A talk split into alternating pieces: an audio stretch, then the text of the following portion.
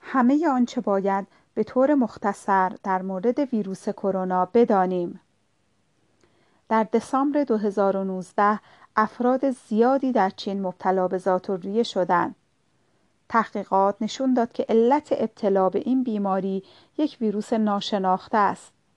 ویروسی که الان اسمش رو گذاشتیم نوول کرونا 2019 البته این یک ویروس جدیده و چیزهایی که در مورد اون می‌دونیم می‌تونه در آینده تغییر بکنه. یک گروه بزرگی از ویروس ها داریم که اسمشون ویروس کرونا است این ویروس ها هسته شامل مواد ژنتیکی دارند و غشایی پر از میخهای پروتئینی. در واقع ظاهر این ویروس ها خیلی شبیه به تاجه.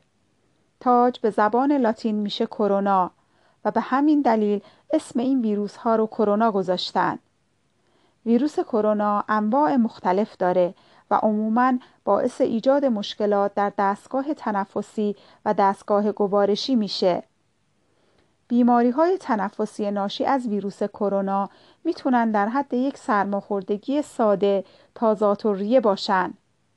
در بیشتر افراد هم به صورت خفیف رخ میدن. ولی برخی از انواع ویروس های کرونا می‌تونن باعث بیماری های شدیدتری بشن مثل ویروس کرونای سندروم حاد تنفسی یا سارس که اولین بار در سال 2003 در چین گزارش شد.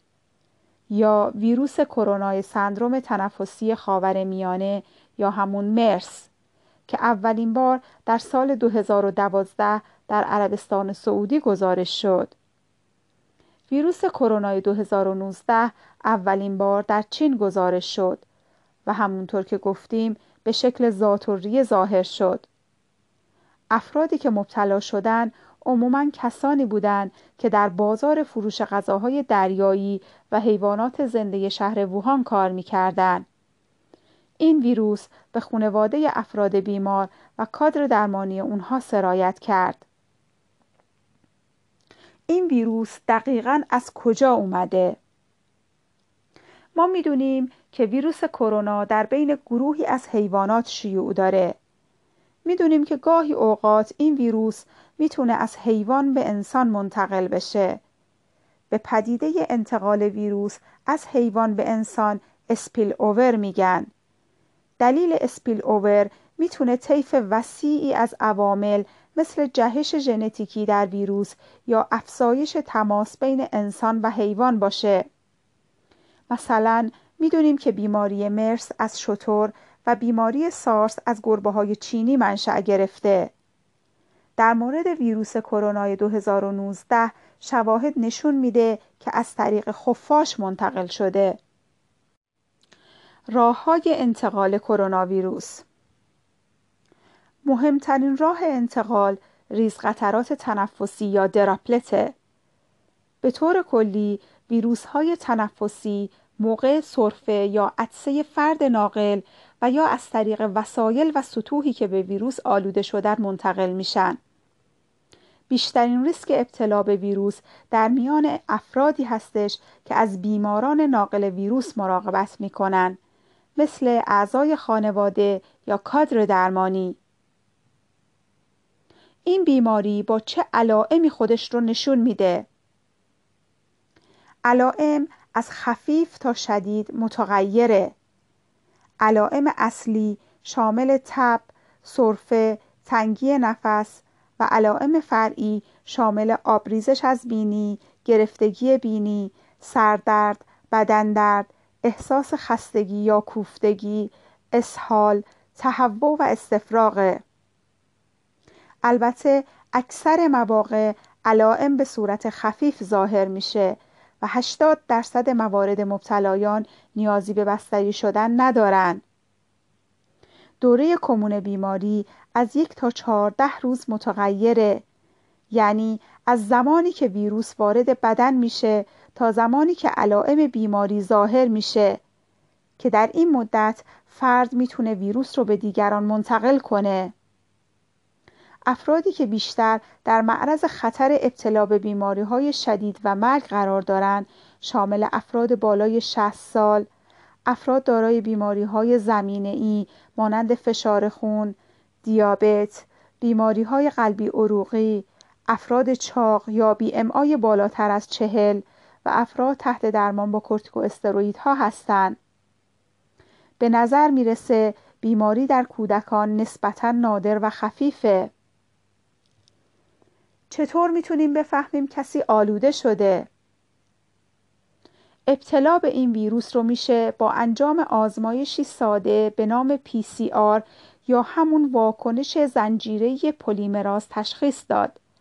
در حال حاضر داروی خاصی برای این ویروس وجود نداره و تنها راه درمان مراقبت های بالینیه. هیچ واکسنی هم برای ایمن موندن در برابر این ویروس وجود نداره. فعلا تلاش برای ساختن واکسن و راه های درمان در جریانه. چطوری از انتقال ویروس جلوگیری کنیم؟ شستشوی مکرر دستها با آب و صابون به مدت سی تا چهل ثانیه به خصوص بعد از رفتن به دستشویی، پیش از غذا خوردن، بعد از تمیز کردن بینی، عدسه و سرفه اگر آب و صابون در دسترس نیست از محلول های برپایه الکلی ضد عفونی دست استفاده کنید البته اگر دستها به وضوح کثیف هستند همواره باید از آب و صابون استفاده کرد از تماس دستهای شسته نشده با دهان، بینی و چشم خودداری کنید. از تماس نزدیک با افرادی که علائم سرماخوردگی دارند خودداری کنید. حفظ فاصله حداقل یک الی دو متر. خودداری از روبوسی، در آغوش گرفتن و دست دادن. هنگام سرفه و عطسه جلوی دهان و بینی خود را با بخش داخلی آرنج دستمال و یا ماسک بپوشونید و سپس دستمال یا ماسک استفاده شده رو در سطل زباله دردار بیاندازید و دستهای خود رو بشویید سطوح و اشیایی رو که در معرض تماس مکرر با دست ها هستند مانند دستگیره ها رو با استفاده از اسپری ها یا پارچه های آغشته به مواد ضد عفونی کننده برای سطوح مقاوم وایتکس و برای سطوح حساس الکل 70 درجه به طور مکرر تمیز و ضد عفونی کنید. اقداماتی که شامل جلوگیری از انتقال آلودگی از حیوانات میشن شامل اجتناب از تماس غیر ضروری با حیوانات. شستن دستها بعد از تماس با حیوانات یا محصولات حیوانی. حصول اطمینان از پخته شدن کامل محصولات حیوانی. اگر احساس کسالت می کنید از خونه خارج نشید. اما اگر به تب، سرفه و مشکل تنفسی دچار شدید خیلی سریع به پزشک مراجعه کنید.